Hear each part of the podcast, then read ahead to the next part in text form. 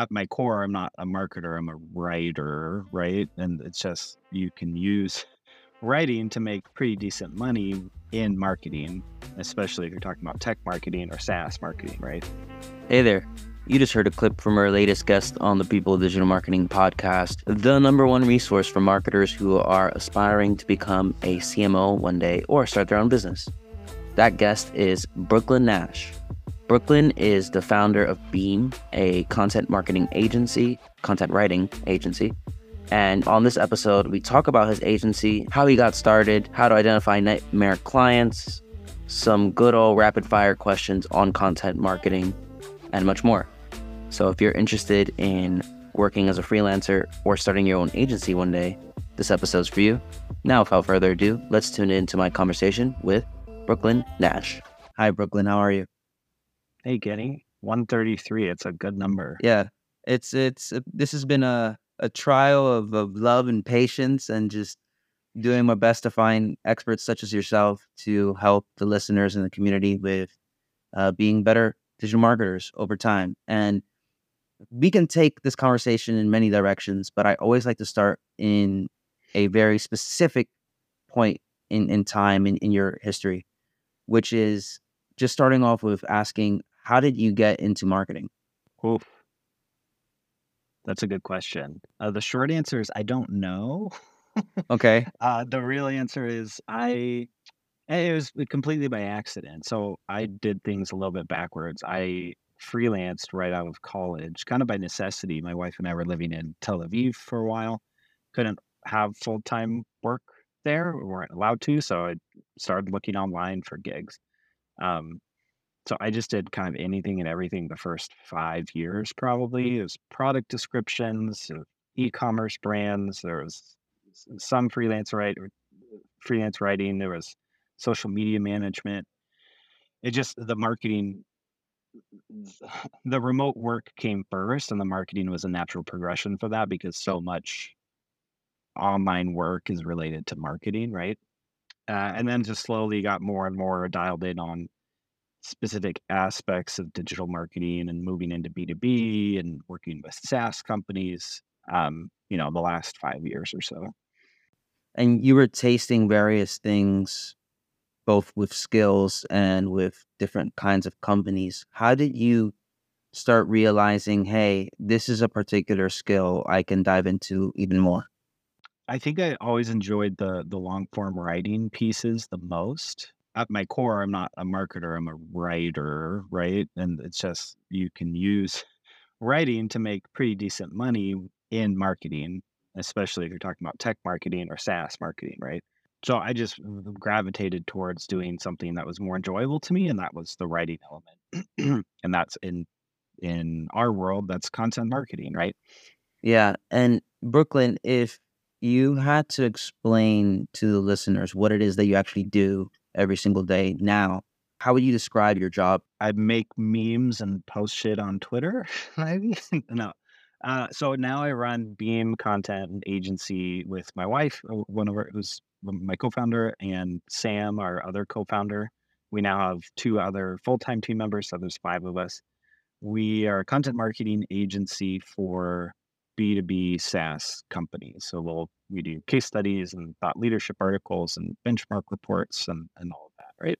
And I, I have to make the assumption that Beam didn't just happen where you like woke up and tapped your wife and said, Hey, we're gonna start a company, we're gonna call it Beam because that doesn't seem like that's the reality. What is what was the exact like progression? Yeah. What's the plot and the story around how Beam was created? Yeah, so I was uh, she and I both freelanced for about seven years, and then I jumped into a full time marketing job at two different tech companies, mostly because I had never had a full time job before. I was like, I, I there's a lot to learn in this space that I probably won't be able to by being on the outside, just writing stuff for clients, right? Um, so I spent two years in house at two different companies, learned a ton. Um, so I'm very grateful for that time. But by the end of it, realized that self employment was the better route for me and for my wife. We both we both thought that. Um, and we had bo- we had kept a lot of our freelance clients at the same time. So those two years overlapped with a lot of it with COVID. Uh, so we were working way too much, like 60, 70 hour weeks to do both and. Um, so we had a solid foundation when it got to the point with the second company where I decided to leave. The middle part before Beam, we had a few months. I left in October. Uh, we asked our co-founder Sam to join us in January, and we spent those few months just trying to figure out what was next. We we weren't. It's not like I jumped out to start an agency. I left to the job. We were spent a few months thinking and feeling out what came next, and the two options really were: a continue just freelancing and keep it just her and I, and reduce our hours, go back, go down to you know 15, 20 hour weeks from the 60, 70 that we were at before, or build a, a team so that this thing can exist outside of ourselves. We got more excited about that idea um, just because there's an opportunity to learn things we had never done before and didn't know what it looked like to recruit and hire people and train people and build operational processes and do the all the financial planning that goes into a, a larger scale business than what we had been running as freelancers, right? Um, sorry, now I've been rambling. But then we I spent about six months with Sam, our other co-founder, planning out the launch. We landed on Beam as the name. We got the brand set up, site, and our offering, and our pricing, and and all that, and then launched um, almost a year ago. We launched into June, so another month here will be a year. Wow. So the journey's still going, and what comes to my mind is there there are many paths that you can take when you become a freelancer. You can go the solopreneur route. You can do a productized service. You went.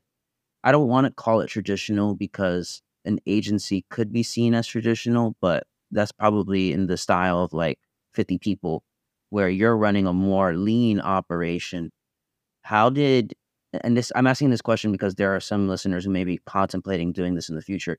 How did you start recruiting? What what values and, and skills were you looking for? Was there a plan around that or were you just thinking who was a great coworker or someone that I worked with in the past that might be interested? Yeah, Sam was an easy decision. Um, she and I had worked together at our previous company um, before I left, and she was there until she left to join us. So I kind of poached her, I guess, is the the pejorative way of saying it.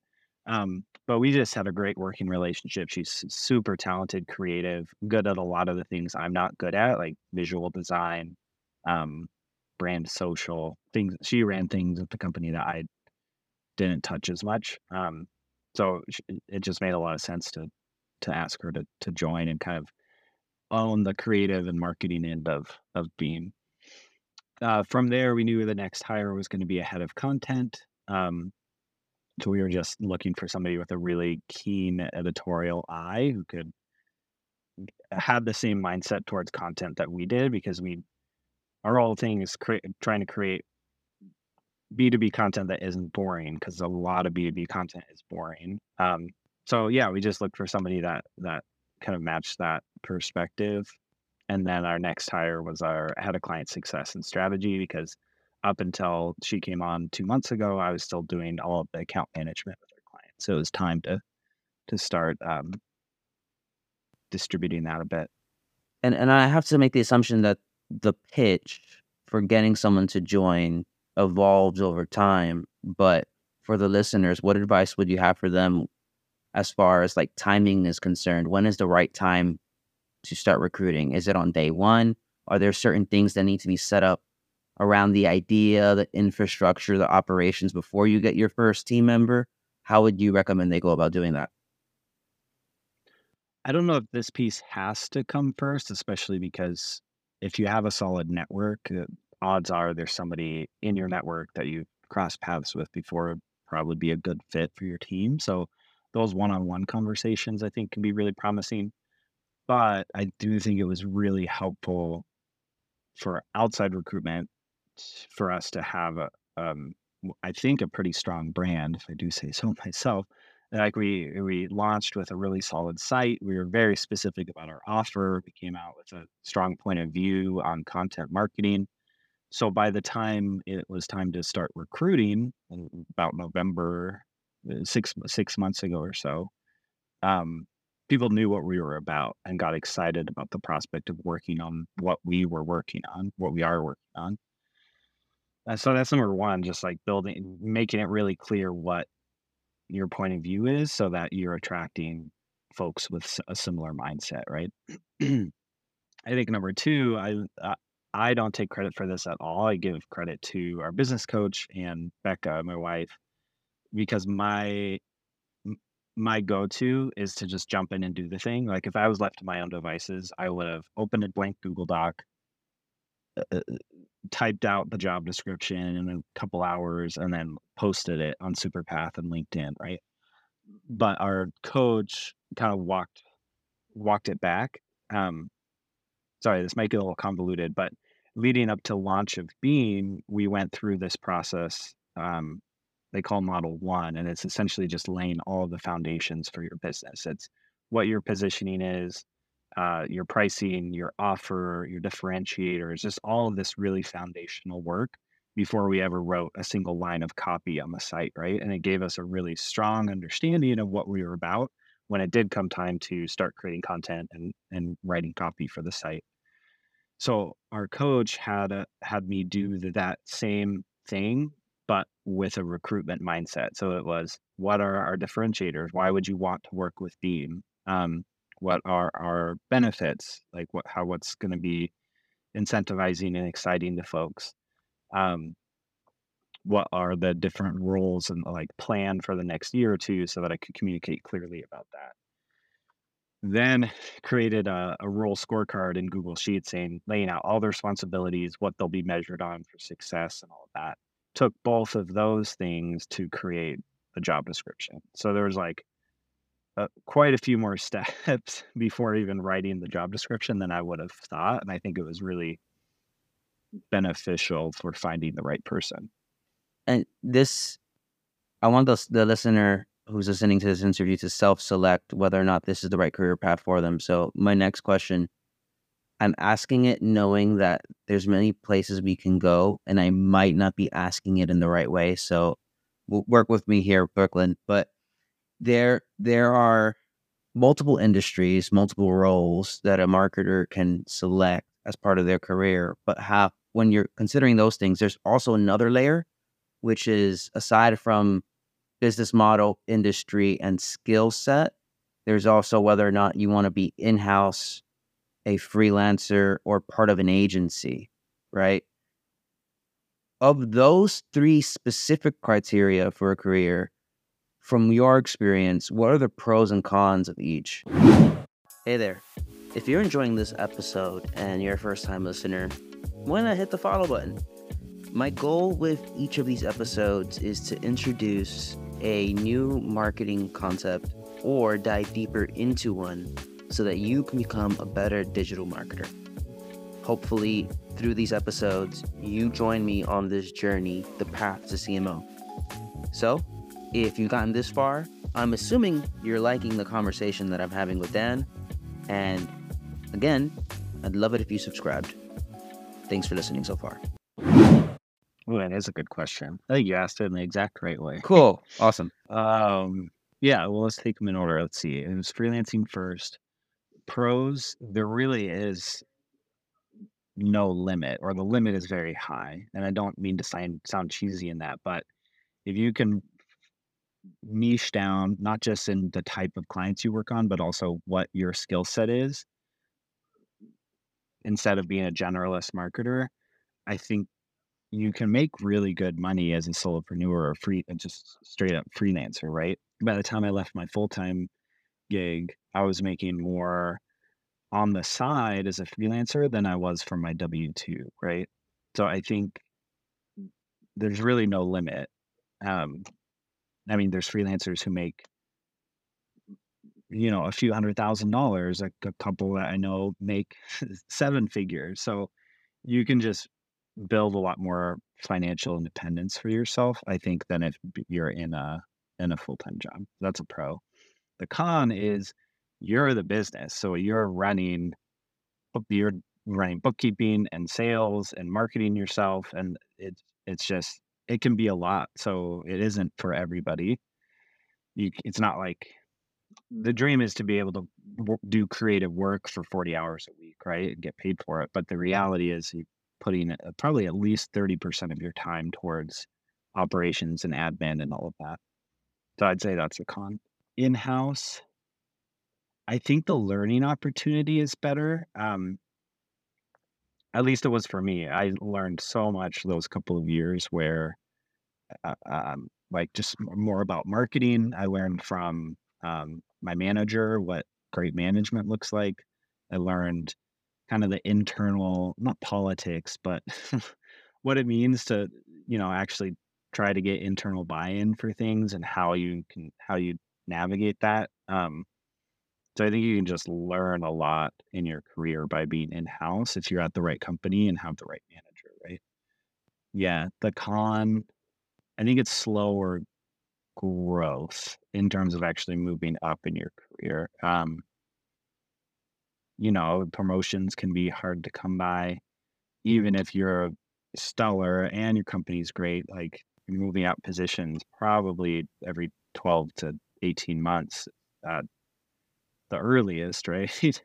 um, and then there's politics. So that's actually, I did enjoy learning that and how to navigate it, but there's so many more politics than I would have thought. You're totally right. And that felt like a con. Um, and there's politics. That's actually one of the reasons I ended up leaving was it just got so exhausting to try to continually get buy-in for the things my me and my team were working on. And I'm, you know, and I had to go through so many, jump through so many hoops. Where I was like, I'm spending 30% of my time talking about the work yeah. instead of doing the work, right? Um, agency, I don't know if I have a non-biased answer to this because I run an agency rather than work for an agency. I know agencies have a bad rap for long working hours, high pressure, high turnover, um, growth, growth, growth, all of that. so I think that, that from talking to other freelancers and agency owners, that does feel like the con. Like it can be pretty unnecessarily demanding. Like really, everybody, we're we're helping software companies sell software to other software companies. Is, do we need really need to build so much pressure around this? Um, I think a pro is if you find the right agency, you can spend a lot of time in the creative work. Um, like if you're a designer, uh, you know, finding the right design agency. If you're a developer, you know, a full stack agency. If you're a writer and just really love writing, an agency like Beam, where we focus on conversations and the story rather than pumping out 50 SEO blog posts every month, right? Yeah, and there's the advantage, Brooklin, of if you have an agency that has good account managers and a sales rep, doesn't need to be a full team, but there's like at least one to two people that are just full time sales. you don't need to do that work. You're just literally getting the briefs. You're probably doing like a monthly or if not quarterly, yeah. um, bigger scaled meeting with the client. But aside from that, you're getting briefs and you're just working on the creative stuff that you want to do every day, which is one of the benefits I saw from working in an agency two times in the past, which is very cool. Oh, you've worked at an agency. so you have a better answer than I do. yeah, yeah. I worked at um I worked at VaynerMedia in the past. That was a, a long time ago. Yeah, that was a very long time ago. I didn't know nearly as much as I, I should have known when I joined. That's a separate story. And then um, I also worked at a agency that was doing paid media and media buying for a solar solar industry, um, small businesses and franchises. One of the fa- my favorite things about that gig was I didn't have to sell my services. There's yeah. a whole team doing that for me, specifically the founder and his sales reps. My job was just create advertising creative, set it up into Facebook, and monitor their ad campaigns, the pacing, and just get stuff done. Yeah. And I really love doing that. That was one of my favorite parts about being an agency. It's always why sometimes it's like if I find myself in a job search I'm always trying to figure out that internal conflict of I love agencies, but I love in house. I don't know which one to do next because every single thing, all three of them have their pros and cons. Yeah. Yeah, they really do. And it's there's no one right path. That's, uh, I think you said choose your own adventure. No, what was the phrase you used? Uh, for listeners to figure out what the right path is for them, right? Yeah, yeah, Yeah. So, so there's that. Mm. Now, Brooklin, when it comes to, let's just take the route of both agency and freelance because both of them kind of have to deal with clients. Yeah. Uh, and sometimes you can only learn this through experience, even when I've listened to countless YouTube videos and podcasts about this situation. So, the listener who's listening, take this with a grain of salt. You sometimes have to learn this through experience, but podcasts can guide you in the right direction to catch it sooner rather than later. Nightmare clients. How do you spot a nightmare client before, ideally, before you sign a contract? Mm. Never had a nightmare client. What are you talking about? yeah, no, it's inevitable, right? Especially because, oh, yeah, I just if if there are freelancers listening, I just want you to know I see you because there's so much. It just feels like there's so much pressure on you all the time. Like you're facing imposter syndrome. You're fe- constantly feeling like you if you lose one client, then you know are you going to be able to pay rent. It just is. I get that there's a lot of pressure in it. Um, which is why. Sorry, all that to say, I think in general, freelancers are really not great at saying no because it's like it's well, I have to please the client so that they stay as clients so that I can get the money. I was really bad at saying no as a freelancer, and I think most freelancers I've talked to are, if they're not bad at, if they aren't now, they have in the past been not so great at at saying no. Um, one of the no's is, yeah, saying no to a potential cl- client, which is potential money in your pocket because you're seeing red flags and saying no instead of ignoring those red flags, right? Um, none of that was answering your question. Uh, what Well, you those can you red could say flags? no. Would be, oh, go for it. What I was just gonna say is, um, when you're thinking about those red flags, you can say no before the contract starts, but you can also have opportunities to say no in the middle of the contract Yeah, if you're trying to guard your scope of work. yeah. So, with that in mind, what would be some of those red flags before and maybe even during that you might have missed in this hypothetical scenario with a nightmare client? Yeah. I think beforehand, um, I would recommend looking for clarity and specificity in what they're telling you they need. If it's very wide open and they don't really give a clear answer about what they need and what their goals are for that, it's pretty likely that there's going to be a disconnect where maybe their expectations are way up here to getting a certain result, but that might not be realistic, or they wanted, or they or they're not even clear on what type of work they want. You're just looking for clarity and and them telling you, look, here's where we're here's where we've come from, here's where we want to get to, and here's where we imagine you plugging in, right? Um, I think there's exceptions to that because I, I think like consultants can come in and help too if you're very if you are freelancer turned consultant, like coming in and helping guide make those decisions. So there are exceptions, but if it's pretty wide open, that might be at least a yellow flag. I think the phrase I've tweeted about this before of the like, oh, we can't afford that much for this initial project, but we have a ton of work coming down the pipe. That ton of work is always going to be on the horizon because they don't have their shit together and mm-hmm. know the project management side of of marketing, right? So then that's it's just going to be an always moving target, and you a probably want increased rates as, that easily, and b weirdly that's a, a sign of a client that is going to be most likely to ghost you, right? So I just steer clear. That's a big red flag for me.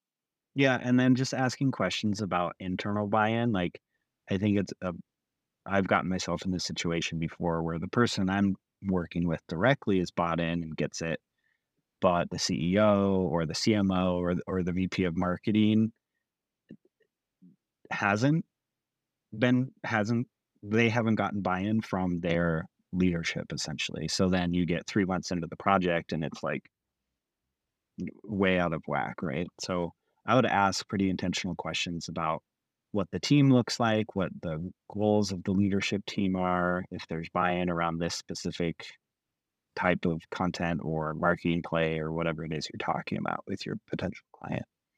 Yeah, because there's that political dance, whether you're in house or you're a freelancer or part of an Yep. agency, that dance is happening no matter what. Yeah. Now, let's say you're not dealing with a nightmare client and you are you are doing great work for them. They like the engagement. They're going to renew and you're having a long lasting relationship with them. A lot of times in this specific career path, one of the best ways to grow is through referrals, but it might be scary to ask for one. What is the best approach for asking referrals and when is the right time Mm. to do so? The right time, I would probably wait at least three months into the project so you until you've turned around a solid set of deliverables and you know that they're happy with the results. Probably closer to six months waiting that long, just so it doesn't feel like you're using them to take that next step, right? It's just, hey, you've been really happy with the work. Anybody Yeah. you know that might benefit, right? Uh, in terms of asking, just like that, just do it face to face on a call, uh, on one of your check-in calls if you can, uh, and just ask directly, you know, and say like, "Hey, I've really enjoyed working with you on this. I, this is the type of project I like working on. Do you know anybody that could benefit from the type of work that we've been doing together?" So ask on a call, follow it up with a short email or Slack message. Um, yeah, and leave it there. Like I don't I don't know if everyone would agree with me on this, but I'd probably stop at that that like one or two asks rather than putting it on your calendar to send a reminder if you haven't gotten any referrals from them. Like just make the ask, make it direct, and if there's a good fit, I think they'll they'll make those introductions.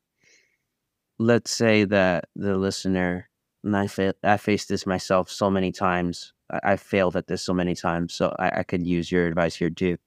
Let's say both myself and the listener are struggling with getting clients, and we've tried doing the cold pitch, but 10 times out of 10, we don't even get a response. What makes for a successful cold pitch?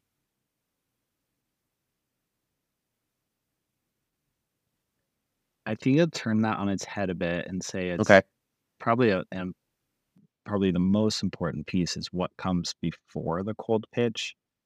Like we, we talked about referrals, direct referrals, but there's also just reputation. And I think it's building your reputation in the space so that when that pitch comes in, ideally there's some recognition there. I mean, my route for that was social. So if I'm sending somebody a DM, odds are they've seen my stuff on social. Um, we we used our we used logos for that too. I think that's a almost like async referral where it's like I can't count the many the number of times I've gotten on a sales call and they'd go like, "Oh, I didn't know you guys worked with metadata. I love their stuff." And it's just like an instant goes from 50-50 to like 80% sold because of the clients we worked with, right? Um for the actual pitch, It's a complicated. I, subject. yeah, and there's so much out there. Um, I'm not a sales guy, so it's not actually something I'm, to be honest, that great at. Like, I know I could do a lot better on sales calls. I'm not super proactive with follow-ups. My the few cold pitches I've sent out could probably be better. Um, I would check out um, Will Allred on LinkedIn. Uh, and I think he's on Twitter now too. He's one of the co-founders of Lavender, which is literally about this. It's about helping people send better cold emails. Um, and he just has a ton of great advice on making them personalized, relevant, short, um, and timely. I think those are the four. There we go. I finally landed on an answer. I think those are the four pieces that you'd look for in a, in a cold email or cold DM is uh, it's relevant. So you're talking to the right person about the right thing.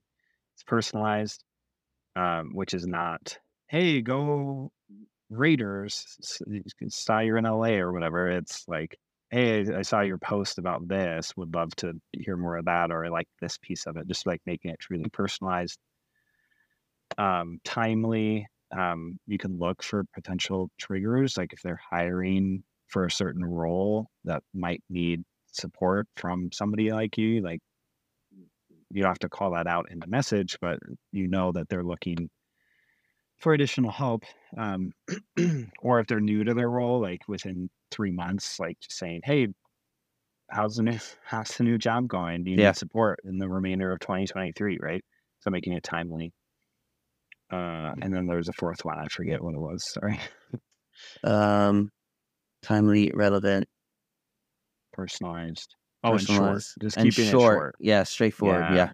Yeah. Yeah, very straightforward. Get to your point. Make it about them, not I work on this and this and this, and these are what my clients have said about my work, and Yeah. like make it about them and make it short so that it's a back and forth conversation, not a you throwing everything in the kitchen sink at them. Yeah, that makes sense. Um, before I ask some rapid fire questions for the listener, there is a previous episode at the time of this recording with uh, one of the team members at Lavender, uh, Chelsea Castle. So if you want to dive Oh, into, nice. Yeah, if you want to dive into uh, Lavender and what they're doing and how Chelsea is is uh, approaching growing that that company's content arm, definitely check it out. Now, when it yeah, comes, go follow, go follow Chelsea too. yeah, she's, she's, good. Yeah, she's great. I mean, hence why I had her on the show. Now, Brooklin, these questions can create a whole other episode in and of itself, but it's hard to to task you with this within one to two sentences for each question. Um, see if you can uh, encapsulate each answer. So the first question is, why are interviews a great source of content? one to two sentences. Yeah, it's a challenge. starting with interviews infu- inevitably infuses the the resulting content with personality and specificity which Wha- is what you want in great yeah. content Yeah. Why is original data and original research important with content? it's a differentiator not many companies do it well so if you can leverage your platform data or put budget behind a survey that's thought leadership because you're showing mm-hmm. original insights that they can't get anywhere else Nice. You're doing great at this. Um, do you believe right now AI content has a place with marketing? yes it, oh, this one's the hardest one kenny. Yeah. Yeah. It gets progressively harder. yes it has a place with major caveats and for specific use cases Nice. And you can only learn that through using it at the end of the day. Um, as a side note, yeah I, I've been thinking about this and I tweeted about it recently.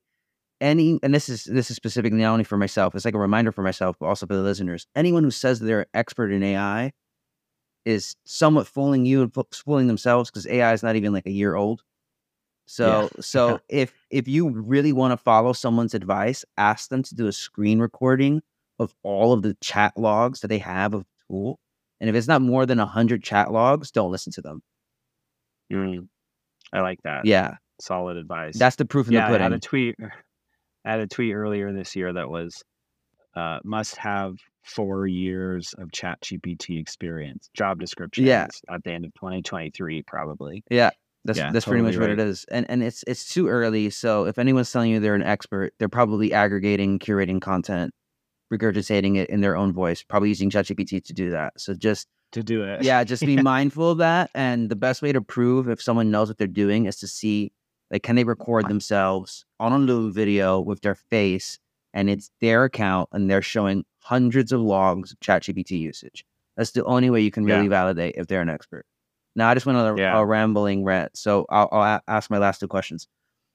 Mm, My second to last question is, and this is a great way to just showcase like we're all facing marketing challenges at any given time. What is the biggest marketing challenge Beam is facing this year? Good question. Uh, honestly, it, just landing on the right next step for our marketing. This is, is slightly more than two sentences. Sorry, but we actually haven't really done marketing yet, besides our own content and our organic social. Right, so we're now in the spot where we can start investing into a marketing budget, and there's so many options of where to Yeah. go. um, and we only have the you know a somewhat limited budget so prioritizing the right channel is is proving to be a more difficult decision than i would have thought And Brooklin, I have to make the assumption, and and we don't need to do with one to three sentences anymore. That was just like a, a little game I wanted to play with you. I'm making the assumption here that um you started off a lot with like founder led sales, and now you're trying like to Yeah. transition away from that, right? exactly Yeah, yeah. That's a that's a big challenge in Yeah. itself. yeah that probably won't fully happen and for like another year Uh-huh. but we're taking steps there so sam my co-founder and i are like putting our documenting our sales process um like the agenda for sales calls follow-up templates things that we've just done and bringing our head of client success into that process. So she'll start joining sales calls and run the follow-ups and all that. So we're just taking baby steps there so that it's not all founder led um ideally this time next year. Yeah, it's a it's a natural progression. Now, when it comes to the natural progression of your career, this ties into my final question for this interview. Hypothetically, if you had access to the time machine and can go back to the past about 10 years, knowing everything you know today, how would you specifically accelerate the speed of your career?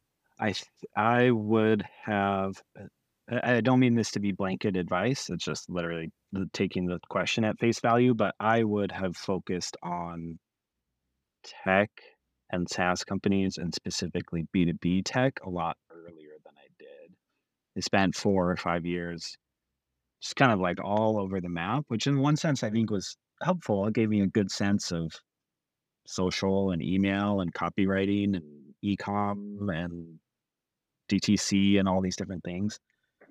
But if you're talking about leveling up your income as you level up your career, um, I think I would have niched down uh, earlier. Yeah, I can agree. I've been a marketer for eight years and I've only started niching down two years ago. And I do think those six years were important though, because it helped me be that kind of generalist that's necessary for a Series A startup, which is kind of like the the stage of a business I like to join. But my niche is uh, financial services, not just fintech, but like insurance, fintech. So it's still not niche enough though. I would add there's there's more that I can niche down, but that's just gonna take time and and being focused on on niching down over time too. Yeah. Brooklin, thank you so much for being on the show today. If anyone wanted to say hello to you, where can they find you online? Hey, connect with me on LinkedIn um, or follow me on Twitter. Thanks, Kenny. This is great. Of course. And uh, for the listener, if you haven't done so already, definitely subscribe, rate us on Apple and Spotify. And this is a a request I have specifically. If you don't do the other two, share this with a coworker. It's the only way this podcast is going to grow is if you share this with someone that you think would help. It would help them with their career as well. And as always, I hope everyone has a great week. If you've gotten this far, thanks again for listening to episode 133. On episode 134, I will have Travis Scott, not the rapper, the marketer, on the show. Travis is the founder of the Winding Road Careers podcast, where he talks about how your career is not a straight line, and that's okay. On the episode, we will be talking about if career ladders are dead, which they are, the best way to use LinkedIn to find new marketing jobs, and much more. So, if you like this conversation I had with Brooklin Nash, you will definitely like the next one with Travis Scott. If you haven't hit the follow button on Spotify or Apple or wherever you're listening to this on, please do so. Rate us and share this with a friend. And as always, thanks for listening.